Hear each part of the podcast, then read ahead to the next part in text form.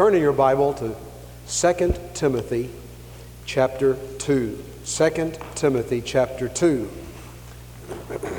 2 Timothy chapter 2. And we want to use a number of scriptures tonight. We'll begin with this as home base 2 Timothy chapter 2. I appreciate that, Phil. Thank you so much.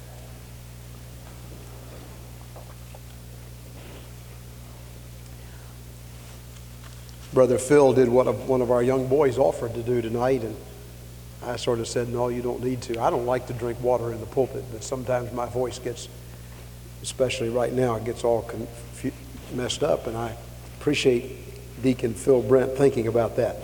2 Timothy chapter 2, and we want to use the first four verses 2 Timothy chapter 2, verses 1, 2, 3, and 4 as a basis for the message tonight and I'd like to mention that this is part of a series in, deal, in, in helping our officers and leaders and teachers and workers in Sunday school and training union uh, deal with some of the things that uh, we, we're sort of a training session to help equip us for what we need to do this coming year. We've been having some great sessions. Last Monday, Sunday night, Brother Ben and Brother Phil uh, really instructed us. And on Monday and Tuesday, we received further instruction. And teachers, any of the teachers and workers who had to miss that, missed a great, great opportunity. And then last Wednesday night, and last Sunday, we spoke from 1 Timothy. This morning, we talked about the fact that God is able. From 2 Timothy chapter 1 verse 12, God is able. There is hardly there is no situation we can imagine where the enabling power of God is not present. There just isn't any such thing. So God is able.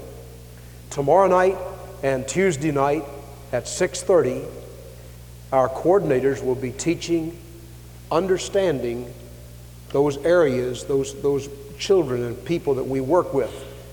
Brother Ben will be leading the adults in understanding adults.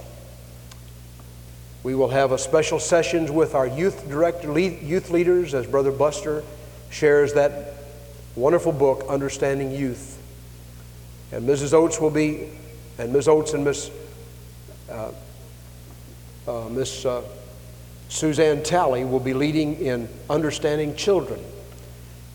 And uh, Mrs. Deanna May and Mrs. Jordan will be leading in understanding preschoolers. So, and then at 7:30, Brother Lonnie Mattingly will be here, and he'll be sharing with us and preaching to us on the importance of building a great work for God. God has used him in an unusual way in Louisville to touch uh, the whole city and to touch an area of Louisville that needs the glorious gospel. When Brother Lonnie went to the church, Shawnee Baptist Church, it was about to fold. It was in a changing neighborhood. The people were discouraged. They had, I think, fewer than 100 people coming. During these years that he has been there, they've had attendances of over a thousand and have been averaging six to 700 in Sunday school every Sunday. It is about the fourth or fifth largest church in Louisville.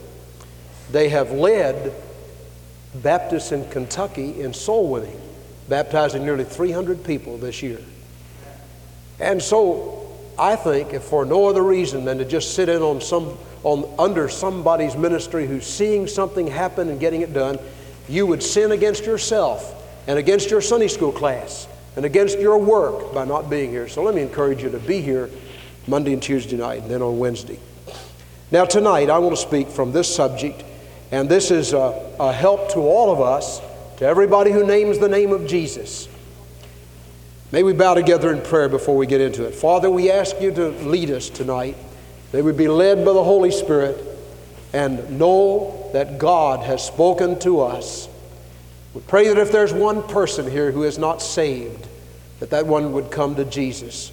And this will be an hour of victory. That every Christian would take seriously what we're taught in the scripture tonight. In Jesus' precious name, amen. Now, Paul is writing to Timothy. You remember in our, from our studies in the Sunday school lessons in the morning in Acts that Timothy was from Lystra. And he was there when Paul went on his first missionary journey. And you recall that they stoned Paul in the gates of Lystra, took him out of the gates, left him for dead, and God brought him back. And Timothy witnessed all of this. And Timothy was from a had a mother and a grandmother who loved the Lord, Eunice and Lois. And they loved Jesus. His father was a Greek, probably not saved. But Timothy was greatly influenced by his mom and grandmother, and now by the Apostle Paul. And on the second missionary journey, when Paul and Silas come to, come to Lystra, Timothy joins them, and all the rest of the ministry of Paul, Timothy is one of the close workers with Paul. Paul had several workers with him in his first missionary journey Barnabas and John Mark. John Mark went home. On the second missionary, it was Paul and Silas and Timothy and Luke, the beloved physician. Now, years and years go by. These missionary journeys take some years. And remember that Paul spent at least three years in the city of Ephesus. And now Paul is older. He's coming near the end of the way. He is in a Roman prison, and in just a few days, he will give his life for the glorious gospel. He's writing to Timothy and urging Timothy to come. He's alone. He says in chapter 4 All have forsaken me. And in this chapter, listen to some of the godly counsel Paul is giving. And I think we could put ourselves in Timothy's place and let Holy Spirit through Paul speak to us. Thou therefore, my son, be strong in the grace that is in Christ Jesus. And the things that thou hast heard from me among many witnesses, the same commit thou to faithful men, who shall be able to teach others also. Thou therefore endure hardness as a good soldier of Jesus Christ. No man that warreth entangleth himself with the affairs of this life, that he may please him who hath chosen him to be a soldier. There's so much in these few verses. I do not know for sure that I can get through with this message tonight. If I do, I want to lay on your heart three truths, and I'll do it right at the beginning and then go from there. Number one, Paul said, Be strong in the grace that is in Christ Jesus. He didn't say, Be strong in the works. Be strong in the grace which is unmerited favor. Number two, the things which thou hast heard from me, commit to faithful men. And number three, be pleased to please Jesus. Be content to please Jesus. There'll be a lot of people bidding for your uh, attention, your goodwill. Do not mind their applause nor their criticism, but look to Jesus and be sure that you're pleasing Him.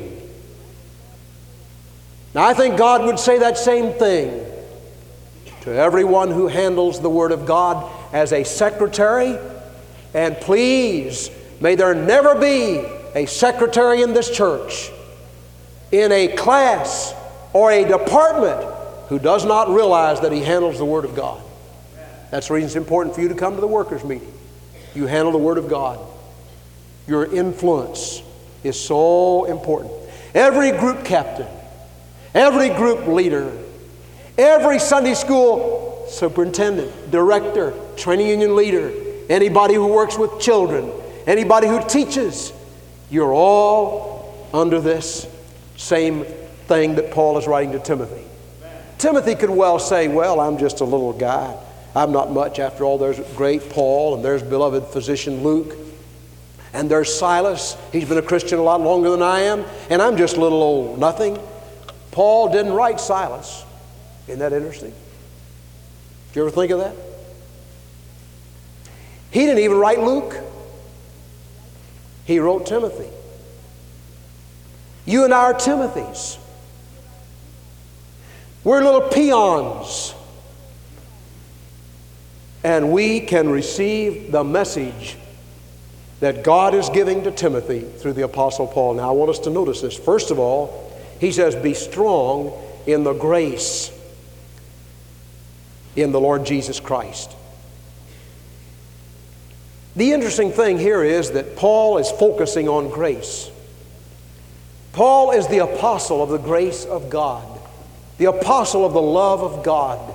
Over and over and over again, we hear about grace. What a precious, precious truth is the grace of God. We Baptists are sometimes so involved in this great doctrine of grace that we take it for granted. We sing and say, For by grace are you saved through faith, and that not of yourselves, it is the gift of God, not of works, lest any man should boast. And we sing, Amazing grace, how sweet the sound that saved a wretch like me. I once was lost, but now I'm found. I was blind, but now I see. Marvelous grace of our loving Lord grace that exceeds our sin and our guilt. Yonder on Calvary's Mount outpoured, there where the blood of the Lamb was spilled. Grace, grace, G R A C E, God's riches at Christ's expense. And Paul says, Timothy, don't ever forget you're saved by grace. Make much of the grace of God. Be strong in the grace of God. Of course, Paul talked about works. He talked about how important it was to work. He said in Ephesians 2:10, "For we are his workmanship, created in Christ Jesus unto good works, which God hath before ordained that we should walk in them." But his focus here is on grace. He says, "Be strong in the grace." Now I think that's an encouragement to Christians because sometimes we get defeated. I won't ask for a show of hands, but how many of us, just answer this in your heart, how many of us have been defeated in our Christian walk? We've let some old sin get in. We've let some little petty dis- disharmony get into our minds or our lives. We've let some little old thing get in our lives and, and it's, it's cheated us out of the glory of God inside of us. And you know what the devil does when, he, when that happens? He comes and pounces on you. Ha ha ha ha! If you were a Christian, you wouldn't do that. Has he ever done that to you? If you were really saved, that would never have happened to you. And he begins to focus on works. Paul says, Timothy, you're going to need what I'm saying to you. Down the line, you're going to discover that over and over and over and over and over again, you must be strong in the grace that is in Christ Jesus. Grace, the marvelous sound of love. Grace is God's love and favor when we didn't deserve it. Timothy, you will never deserve the grace of God. You'll never deserve it. You'll have to be like a pauper and come and say, Lord, I want to thank you for the grace, the grace, the grace. Paul says, Timothy, be strong in that grace. If you're a Christian, be strong in that grace. If you're a soul winner, be strong in that grace. If you're, if you're a teacher, be strong in that grace. If you serve anywhere the Lord Jesus Christ, be strong in the grace that is in Christ and focus and underscore it constantly in your life and never assume a Mr. Goody Shoes or an attitude of being better than somebody.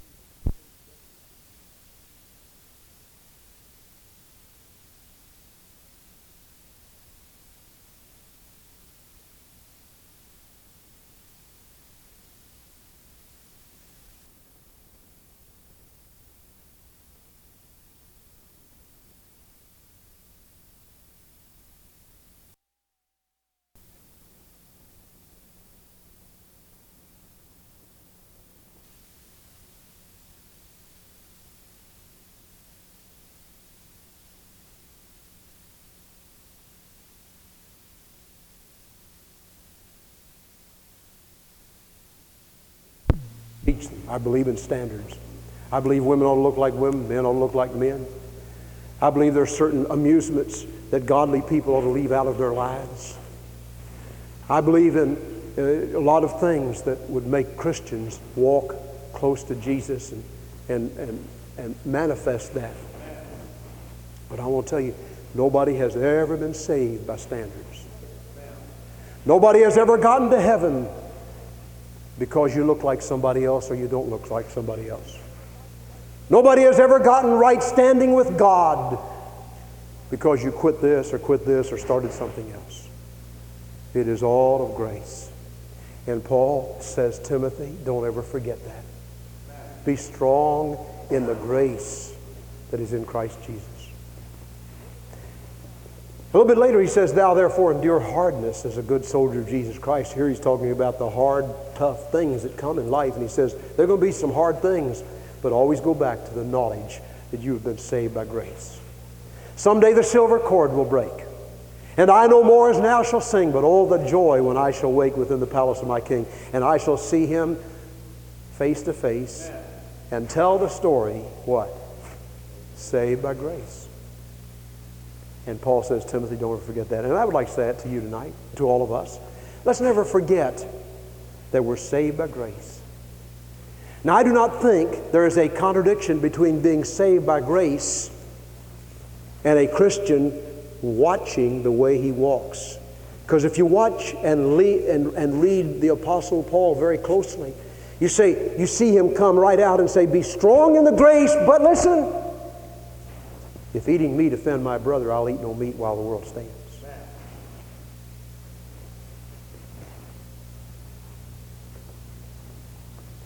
Now I want to move to the next thing that's in this passage.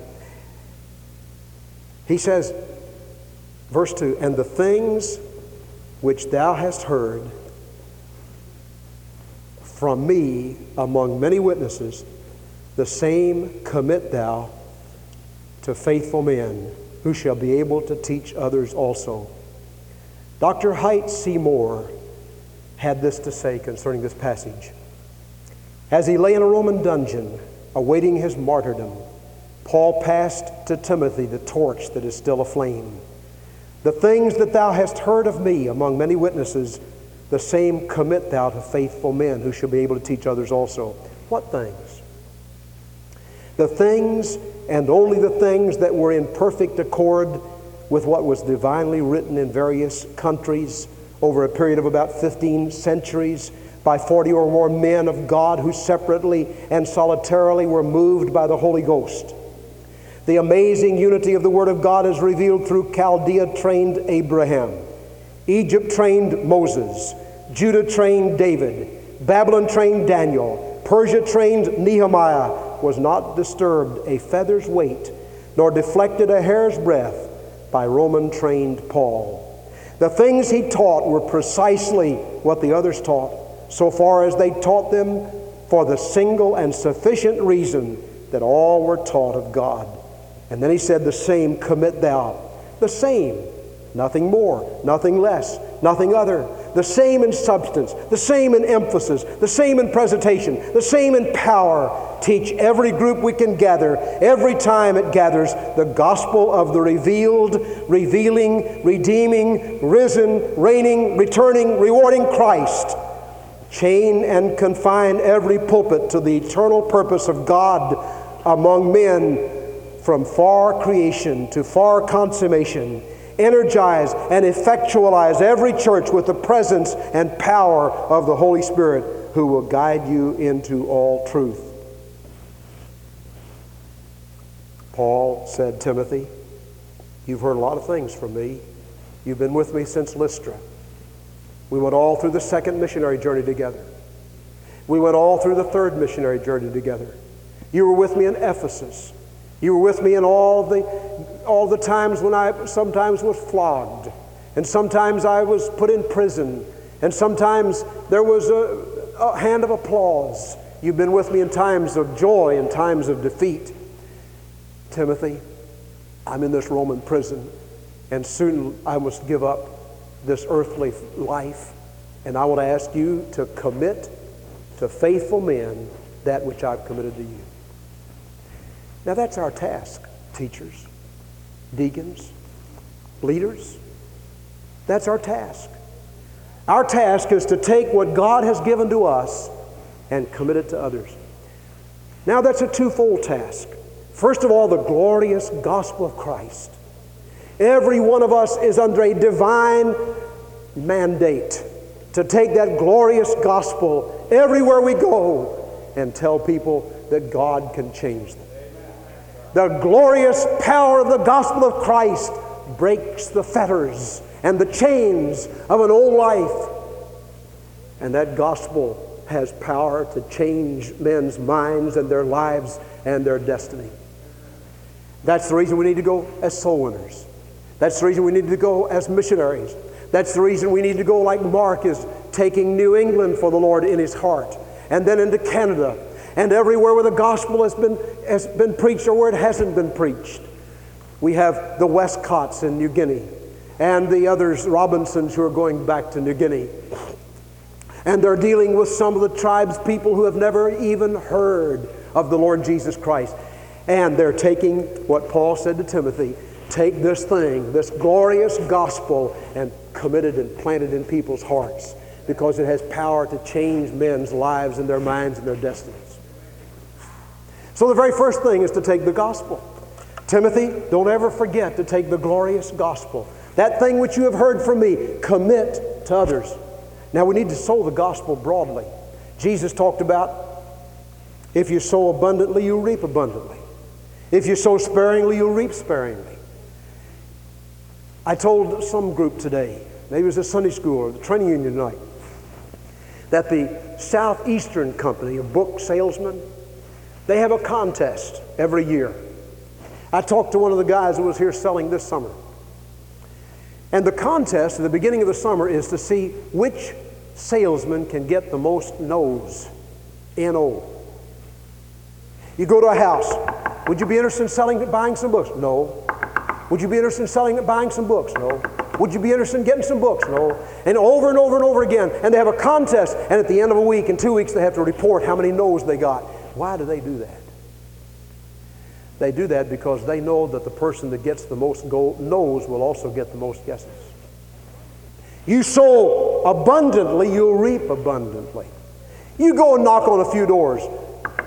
You interested in Jesus? No. You interested in Jesus? No.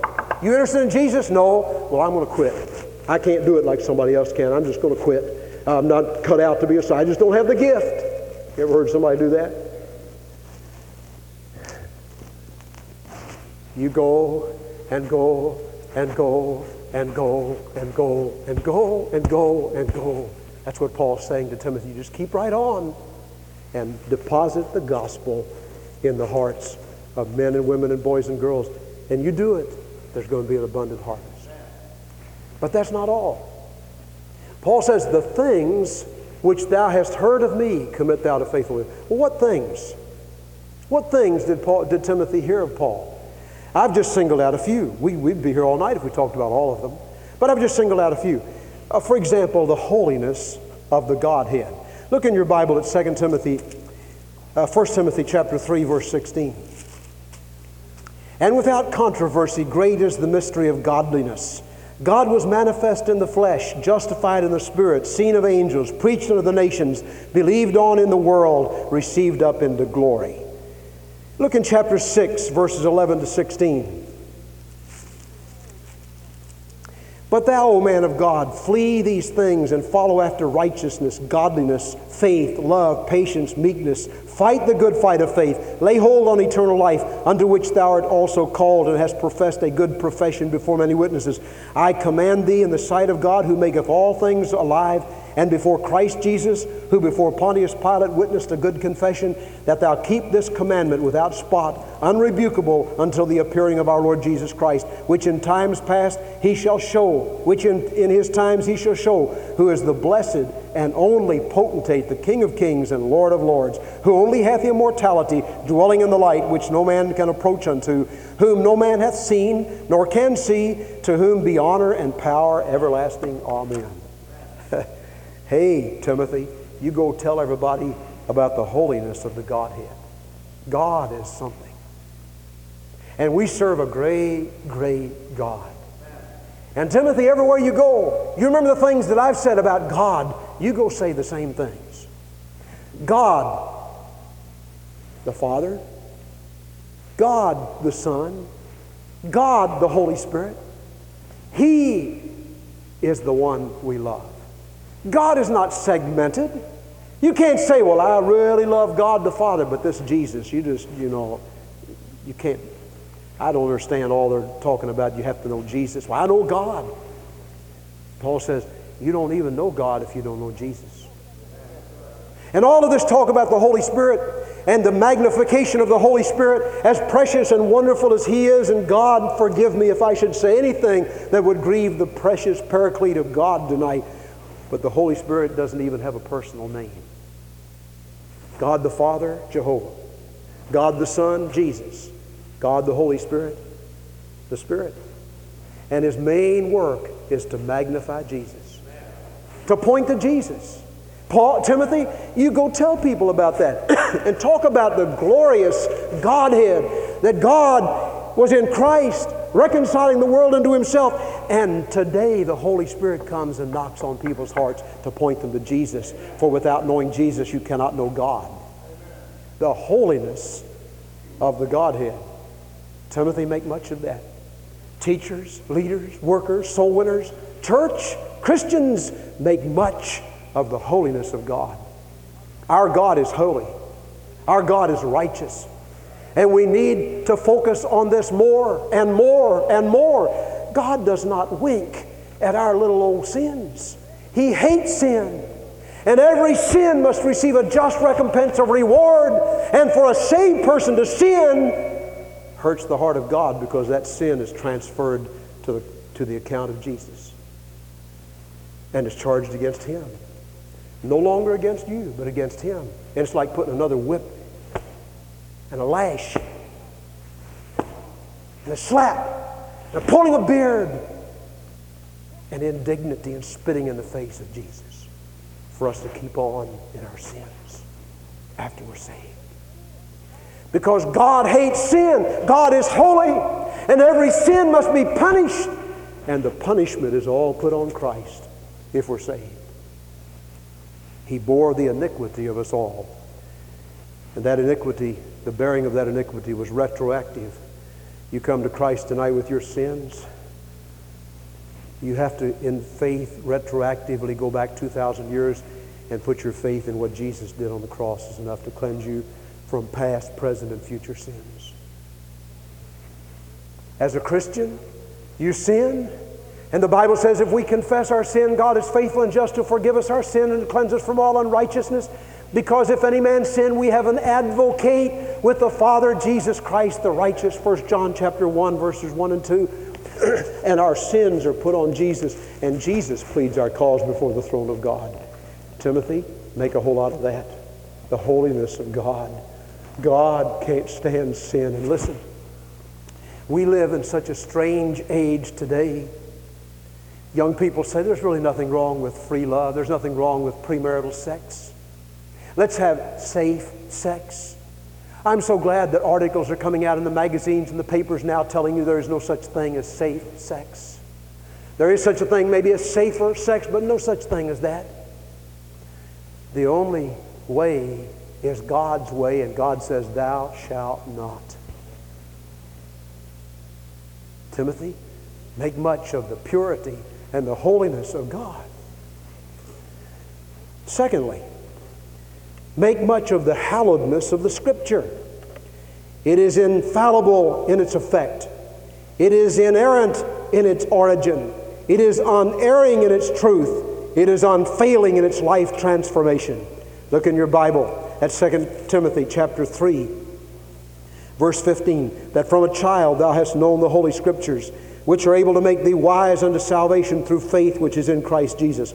All Scripture is given by inspiration of God and is profitable for doctrine, for reproof, for correction, for instruction in righteousness, that the man of God may be perfect, thoroughly furnished unto all good works. This is what Paul thought of the Bible.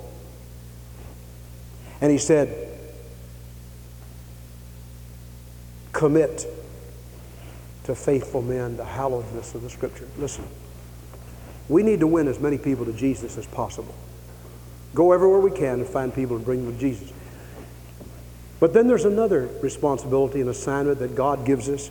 And I want to tell you, it's an assignment that bus pastors and Sunday school teachers need to take seriously. You find somebody, get that person won to Christ, and then get them back on Sunday night and on Wednesday night and help them to grow in the Lord. If all you do is go out and win somebody to Jesus and he's genuinely saved, praise God, but his life may never count for anything unless you personally disciple him.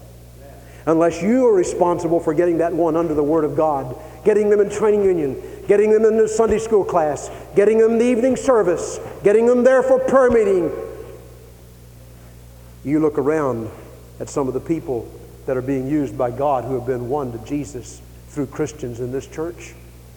And almost without exception, I do not know any exception, there may be some, but without any exception that I can be aware of, somebody took the opportunity and responsibility of getting that person back on Sunday night and on Wednesday night, and it began to grow in the Lord. And Paul says, Timothy, that's what you need to do. Lay upon their hearts the hallowedness of the Scripture. Get them under the Word of God. Get them in training union. Get them into the prayer meeting hour. Get them to go soul winning with you. Help them to see the power of this Word, how it can change somebody else's life.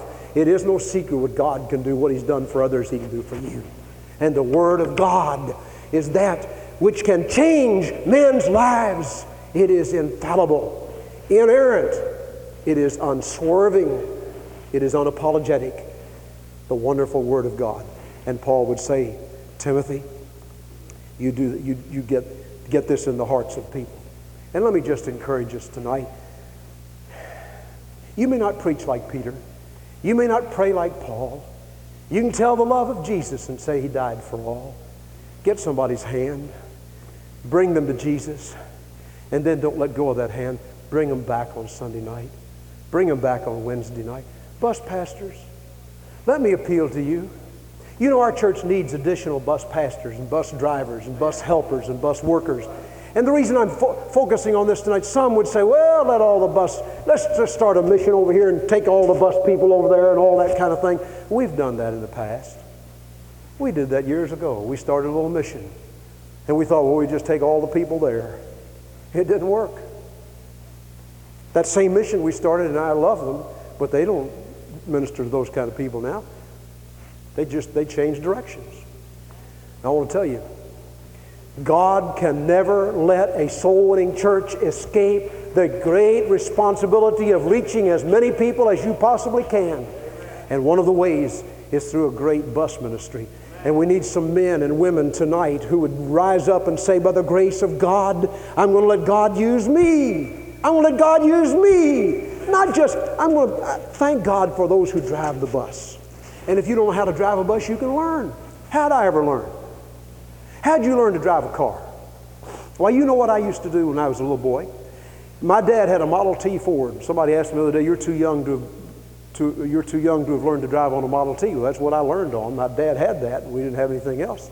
And I'd watch him, and I'd watch. It had an old Ruckstell in it. Anybody know what a Ruckstell is? An old Ruckstell is like a third gear and it's something you pull and so on. And, and, and I would watch him and watch him and watch him, and I believe by the time I was eight years old, I knew how to drive that thing. He wouldn't let me do it though. But by the time I was 11, don't tell anybody. I remember being in a cemetery up there where my father's buried now. And we were trying to drive out of the cemetery, and Dad scooted over. He said, you, you take it out. And I got on a little hill, and I had a tough time. My dad just sat there and he said, Now, if you want any advice, ask me. But you do it, you take care of it. Now, my dad was never scared to teach somebody to drive. Don't be scared when you're trying to teach somebody to drive. You won't teach them well. If you're scared, don't drive. But I want to encourage people to learn how to do this thing. I've never driven an 18 wheeler, but I think I could learn. If I could sit up there in the cab and watch how they do it, I could do it. The hardest thing would be backing it up and getting it in these little places where they get them. But I could do that. And you can too. There should not be one single man in this church tonight who'd say, Well, I'm scared to drive a bus. That's for the birds. Perfect love casteth out fear. God hath not given us a spirit of fear, but of love and of power and of a sound mind. And we, ought to, we need some bus drivers. But in addition to that, we need some bus captains and bus pastors who will go out and spend hours. Sanford Davis had, I don't know how many on his bus today. I said, How many hours did you put in yesterday? He said, Five and a half. Well, Sanford, don't you have anything to do? You must be, you must live on luxury wall. You don't work, do you? You don't have a job, do you, Sanford? Do you? You don't have a job. Uh-huh. That's what I thought. He works out there at GM. Have they called you back to work yet? Tomorrow. How many hours are you going to put in next Saturday? Never mind. He's going to put them in, though, I know. Mickey Berkeley works and works and works and works and works and works and works. He has two or three jobs. But he gets out there and gives four or five hours to the Lord every Saturday. I want to tell you, that isn't something that they do because they don't have anything else to do. That's something they do because the love of Christ pulls at their heart. Ben Oates is a busy teacher and he has back problems. Can't hardly kneel to pray up here. I love for him to pray whether he kneels or doesn't kneel. Make a difference to me. He goes out there and drives a bus if there's nobody else, and he's a bus pastor and spends hours out there on the route. Now, what am I saying? I'm saying these guys care about souls. Not just, I could go on and on. I don't mean to leave anybody out. There's some ladies on our buses, there's some men on our buses, Brother Johnny and others, and they do a great, great work. Let, let me tell you, the reward comes after a while. Bus pastors and bus captains, don't just do it on Sunday morning. Bring them back on Sunday night. Not everybody, not everybody, but you pray, Lord, give me somebody like Betty. Who's Betty? Why, she was a girl that lived over there and nobody knew, and she wasn't saved, and she had a sister and brother. And Ron and Lana Chilton found her, brought her to Jesus, got her going for God, and then Kenny Harris found her and married her. And they're a pastor and pastor's wife. Lord, help me find somebody like Jerry Gifford and Jimmy Gifford and David Gifford, the preacher men of the Gifford family. And they were out there, and, and Ron just went out there and was playing basketball with them and so on and said, go to, go to Sunday school with me, go on our bus. And then he said, come back on Sunday night, come back on Wednesday night. What am I saying to you? Timothy, hey, Timothy, don't let them go just soon you get them saved. Get them going for God. Equip them in the work. Some of the great people that have gone out of our church who are serving the Lord have been brought to Jesus through bus captains and bus pastors who cared and cared and cared and got them back on Sunday night and on Wednesday night and they started going for God. The things that you have heard from me, Timothy, commit thou to faithful men. Now, not every, listen, I want to just ask you to face the facts tonight. Not everybody's going to be faithful. You and I don't have the spiritual discernment to recognize who's faithful and who's not faithful. God has to tell us. I've poured my life into a number of people that at the beginning and over and over again I saw them fall and flat and so on. I thought, well, I must be wrong, but God kept saying, keep on, keep on, keep on, keep on. And I did it because God said to do it. I want to ask everybody over here and everybody over here and everybody over here, pray, Lord, give me somebody I can pour my life into. Give me somebody that I can pour my life into. Some woman, some girl, some boys. A woman asks for a, a girl. A boy, a man asks for a boy. And get God. Let God use you to touch somebody's life and get them going and going and going for God. God will bless you in that. You say, well, it might look like I'm playing favorites. No, you don't need to play favorites, but I want to tell you, if you pour your life into who God tells you to do it, somebody may say you're playing favorites. They may accuse you of that. You've got to be willing to be accused of everything. Just be sure you're not guilty. What men say and what women say, well, so what? They're going to say something about somebody. They don't have anybody else to talk about. Let them talk about you. But pour your life into their lives. I don't mean to be bragging tonight. Please understand that. But I discovered Darla. When Darla came to our church, she was a little timid girl, and uh, I, I, we had teen time, and she came to teen time, and I heard her sing. Not, not solo, but I just heard her in the group, and God said, You ought to help her, get her going. And I'd ask her to sing solo. She said, well, Me sing solo? I don't know. I can't sing. I haven't had any training. She became our soloist on Teen Time and sang every Sunday night for eight years before Bill stole her and took her away. I'm just saying to you, enter into somebody else's life. Get a foothold in their life. That's what Paul's saying to Timothy. The things that I've committed to you, commit to faithful, faithful men. Ask God for the discernment to recognize somebody that can go on for God and pour yourself into that person. That's what Paul's saying Timothy. That's what Paul did to Timothy. Exactly. That's what Barnabas did to John Mark. We never hear any more about Barnabas after the contention at Jerusalem, and Barnabas took Mark and went off to Cyprus. We never hear any more about Barnabas. But years and years go by, and Paul, in his, in his prison in Rome, says, Timothy, get, get Mark to come. He's profitable to me for the ministry. How come? Thought Mark was a quitter. Yeah, but, he, but Barnabas got hold of him, and God, Barnabas helped him. The same things that you have heard of me, commit to faithful men that will be able to give it to others. You want to duplicate your life? Find somebody and pour your life into that person and help them to go and go and go for God. And for God's sake, don't ever get jealous of somebody else. Don't get jealous of somebody else. Thank God when somebody is outgoing for God. My heart breaks over some who have serious problems in their lives, some that I poured some of my life into. It hurts. But that doesn't change what God told me to do, and I'm going to keep on doing it. And if you'll find somebody and pour your life into them, they may fall flat, they may make mistakes, but you just pray for them. Keep on praying, keep on praying, keep on praying, keep on keep them before God, and God will use them.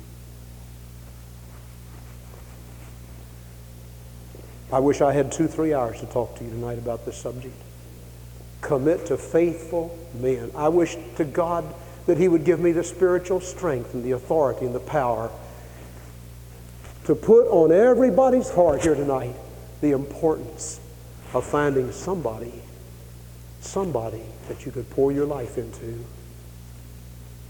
Commit to faithful men so that they in turn can take it and go. God will bless you if you do that. That's what Paul's saying to Timothy. Timothy, remember the heeding of the doctrine. In 1 Timothy chapter 2 verses 5 and 6, listen to this. For there is one God and one mediator between God and man, the man Christ Jesus, who gave himself a ransom for all to be testified in due time. Paul said, Timothy, heed the doctrine. The thing that I want you to pass on to others is this importance of heeding and, and holding to the doctrine. What doctrine? There's only one mediator between God and man. Nobody can come to God through anybody but Jesus. You can't come to God through the church. You can't come to God through the priest or the sacrament or the baptism or the, or the preacher or good works or anything else. You have to come to God through Jesus. And Timothy, hold high that doctrine. And teachers and workers and Christians at Glendale Baptist Church, hold high that doctrine. There's only one mediator between God and man, and that's Jesus. And then the stipulations along the way. Look in 1 Timothy chapter 3. He said, if there's a man that wants to be feels like God called him to be a preacher or a bishop. And incidentally, the word for bishop and pastor and minister are all the same. And here he's called a bishop, other places he's called a minister, other places he's called an overseer. He said if he wants to be a, a bishop, let him be blameless, husband of one wife, temperate, sober minded, good behavior, given to hospitality, apt to teach, not given to wine, not violent, not greedy of filthy lucre, patient, not a brawler, not covetous, one that ruleth well his own household, having his children in subjection with all gravity, not a novice lest being lifted up with pride he fall into condemnation of the devil. Moreover, he must be of good report of them that are outside, lest he fall into reproach and the snare of the devil. Now, Timothy, I want you to hold, hew the line on that. I like what one man said to me. He said, I've married and divorced and married again. He said, I may not be able to be a preacher, may not even be able to be a deacon, but I can be a soul winner. Thank God but hold the line on those that you ordain. Hew the line there. And then he says the same thing about deacons, those who would serve as leaders. Gives about the same qualifications as Timothy. Hold the line. Heed what the Word of God says and heed the doctrine. Look in 1 Timothy chapter 4, verse 12. He has some very good instructions here. Let no man despise thy youth but be thou an example of the believers in word and conduct, in love and spirit, in faith and purity. Now, listen, youth is a time for seed sowing, it's a time for arranging of habits that are going to be there all your life. It is also a time when guys need to find out what girl God wants them to have as a companion. Girls need to find out what guy God wants them to have as a lifelong companion. And that's good. Should be that way. Nothing wrong with dating. Nothing wrong with guys being interested in pretty girls and pretty girls being interested in strong, handsome, masculine men. Nothing wrong with that. But he says, Let no man despise thy youth. What's that mean? Why would anybody despise the youth? Oh, that's just the kids. You know how they do today. They, you know what all they do. They go out there and hug and kiss all over each other. They got to do that to find out if they love each other, attracted to each other. And you know they got to go read all these trashy magazines and, and they've got to try free sex and all that kind of thing. Hey, wait a minute. Wait a minute. Wait a minute. Hey, wait a minute. Don't let anybody discredit your youth because you're youth. Be thou an example of the believer. What kind of a believer? What age believer? A believer that is young who loves Jesus. Be thou an example of the believer. That's what he says. That's pretty good counsel, isn't it? If you're going to be an example of a believer, there are going to have to be some off limits. That's the reason I would encourage girls and guys to keep a Bible between them. God didn't plan for girls and guys to touch each other and have their hands all over each other. That was not God's plan. That's not God's will. Those things are reserved for marriage. And when you get involved in that kind of thing, sometimes it's awful hard to put the brakes on and stop and all the heartbreaks of people I've counseled with and talked with through the years who had to say, I wish I'd heeded the preaching. I heard Jerry Vines on a tape from the First Baptist Church in Jacksonville tell how he and Dr. Homer Lindsay do the counseling. Very interesting. He said, We don't have counseling sessions. He said, I preach. And I say to our young people and to our older people, listen to what we preach, take notes on it, and if you'll listen, you won't have to have all these long counseling sessions. Now, of course, they have counselors in the church that deal with knotty, hard problems, obviously. He was not discrediting the importance of counseling, but he was saying, if you'll just listen to the preached Word of God over a period of time, you don't have to have all these personal counseling sessions because you'll heed them and do them. Paul says, Timothy, you make that clear to people. You say to them, don't let anybody despise your youth. Be thou an example of the believer in everything. God will bless you in that. Look in 2 Timothy 2.15. Paul says, Timothy, study to show thyself approved unto God, a workman that needeth not to be ashamed, rightly dividing the word of truth. Don't go off half cocked on the Bible. Well, I see it reads here this and this and this. I guess it must be this and this and this. Somebody comes and knocks on your door and says, Well, did you know that Isaiah predicted that there would come such and such and such a thing and so on? And, and we're fulfilling that, and we just wanted you to know that we're the fulfillment of all that. He said, Oh, really? Indeed. Well, isn't that interesting? I think I'll start coming to your Bible. Better still, why don't you have a Bible study in my home? And so those cults just, just eke out their spiritual living on being a parasite to untutored Baptists. One of the greatest tragedies in the world today is the fact that many of the cults are growing and, are, and their main adherents are Baptists who don't know any better because they've not listened to their pastor, or their pastor didn't give it to them, or they've not read their Bible, or they didn't come to Sunday school. One lady called me one day and wanted to talk to me on the phone. She was a member of our church. And she said, Well, I've been taking these instructions from the Jehovah's Witnesses, and I want to discuss this and this and this with you. I said, I'll be glad to discuss it with you. And she said, Well, I, she said, I've never heard of such and such a thing. I said, Well, we discuss that in training union often. I said, Have you ever come to training union? Oh, no, I, have never come to training union. But you're studying and having Bible studies with this other cult now? Oh, oh yes, yes, yes. Teachers and leaders, we must get our people under the Word. In training union, in Sunday school, studying the meat of the Word of God. And that's what Paul is saying to Timothy. Timothy, pass on to others that thing that I've given to you. Well, I need to bring this to a quick end. Let me give you one other thing. He says, uh, Timothy, Jesus is coming again. I would not have you to be ignorant, brethren, concerning them which are asleep. For the Lord himself shall descend from heaven with a shout. And see, Paul, Timothy was with Paul at Thessalonica when Paul, when, when this all this came up. And, and, and then later Paul was writing the Thessalonian letter, and Timothy was with him. And he said, I don't want you, I don't want you to be ignorant. And Timothy, you've heard this from me, and I want you to declare it to others that the Lord Jesus, the same Lord that we saw go into heaven, will so come in like manner as you've seen him go into heaven. He's coming again. And when he comes, the dead in Christ shall rise first, and then we which are alive and remain shall be caught up together with them in the clouds to meet the Lord in the air, and thus shall we ever be with the Lord. That's as clear as crystal. How can people get all confused about the second coming of Christ? When Paul said, Here it is, just very, very clear, Timothy, pass it on to others. Be sure you're acquainted with about how Jesus is going to come again so that nobody can deceive you. Look, say, out in the field, there he is, or here he is, or he's down in Houston holding a big rally.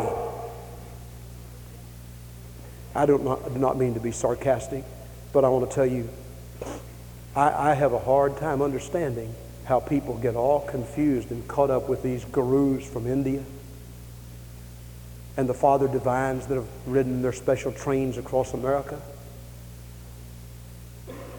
And all of these special people that claim they know the exact day Jesus is coming again. Anybody that reads his Bible knows better than that. Timothy, I want you to be sure to tell them this. The things that I've given to you, you commit to faithful men so that they can pass it on to others. And there's been a chain down through the years of people committing to faithful men the Word of God. And that's the reason many of you are learned in the Lord because somebody taught you down through the years. Timothy, that's what I ask you to do.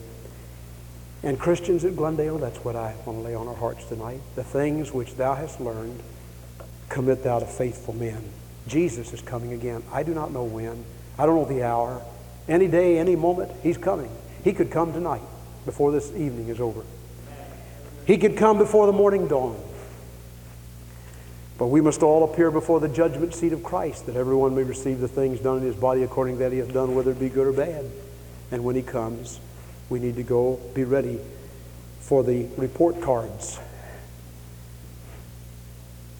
Now, the last thing that I want to say to you, and I don't have time to develop it, he said, he said, Timothy, be, be ready to just please Jesus.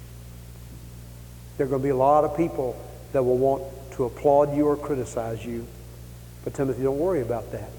Just be pleased to please Jesus. That's what he's saying in this passage I just read to you a few moments ago. And that's what I want to pass on to you tonight. Are we pleasing to Jesus? Are we really what God wants us to be? Would you tonight just say, Lord, I want to take stock? If Jesus should come tonight and I would be called to the judgment seat of Christ, could I be in his presence and say, Lord, I, am pleasing to you? I don't mean braggingly say that. And I'm sure that any, anybody that has any kind of spiritual intuition would have to say, Lord, I, I wish I could please you more. But I wonder if you would say tonight, Lord, I want to make it a lifetime goal from this August 23rd night until I meet you. I want to make it my goal to please Jesus. Just to please Him. To love Him and honor Him in all things. Let's pray. Every head bowed, every eye closed. Our Father, we thank Thee for the counsel from the Word of God. We thank you for a band of God's people here tonight who are able to accept and take this strong meat of the Word. We pray Thou wilt help us to go and grow and glow because of this counsel from the Bible. We pray that if there's one person here tonight who has never been saved, that that dear, precious one would come to Jesus tonight. And that Christians would begin to walk with you. In the name of Jesus, amen. May we stand, please. Let's stand. I want to tell you, first of all, children, I appreciate the way you've listened tonight. There may have been some that have gone to sleep, but I didn't see you go to sleep. And I appreciate the way you listened. God bless you. Some of it was a little bit over your head, but some of it came right to your heart, didn't it? All right, now God has spoken. It may be that somebody here tonight would not go to heaven if you died this evening. You've never been saved. Well, Jesus wants to save you, He wants to live inside of you. You have to open your heart and invite Him in. If you'll do that, He'll come in and He'll start walking with you and living with you, and He'll be your Savior and your friend and your guide. But I want to tell you, after you give your heart to Jesus, then God wants you to do something for Him. He wants you to confess Him. He wants you to come forward in church and let everybody know that Jesus is in your heart. Then He wants you to take a stand for Him to be His disciple, to follow Him in baptism, to be part of His church, and to serve Him and live for Him. I wonder if there's anybody here tonight who would say, I'm willing to do that. I want to do that for Jesus' sake. I want to please Him. There may be some Christians who have been saved a good while, but God's Holy Spirit has talked to your heart tonight, and there's an area where there just needs to be some renewing, renewing of covenant, renewing of, of a promise, whatever God has spoken to you about. Maybe there's somebody here tonight who would say, by the grace of God, I'm going to take the challenge. I'm going to find somebody and pour my life into that person. Do what I can to win that person, not just to faith in Jesus, but to going on to discipleship, to be God's special envoy and servant and ambassador. We do what God wants you to do? There may be somebody here tonight to whom God has been speaking. He's been saying, I want you. I just want you. I want you to be my servant. I want you to preach my gospel. I want you to go as my missionary. I want you to lay your life on the line for God and, if necessary, die for me. Would you take that challenge? Is there somebody here tonight who would be willing to come and say, God spoke to me. I want to respond the way God spoke? While we begin to sing, what's our song? 384. I can hear the Savior calling, Take thy cross and follow me. Would you come tonight and do what God tells you to do with all your heart? May we sing.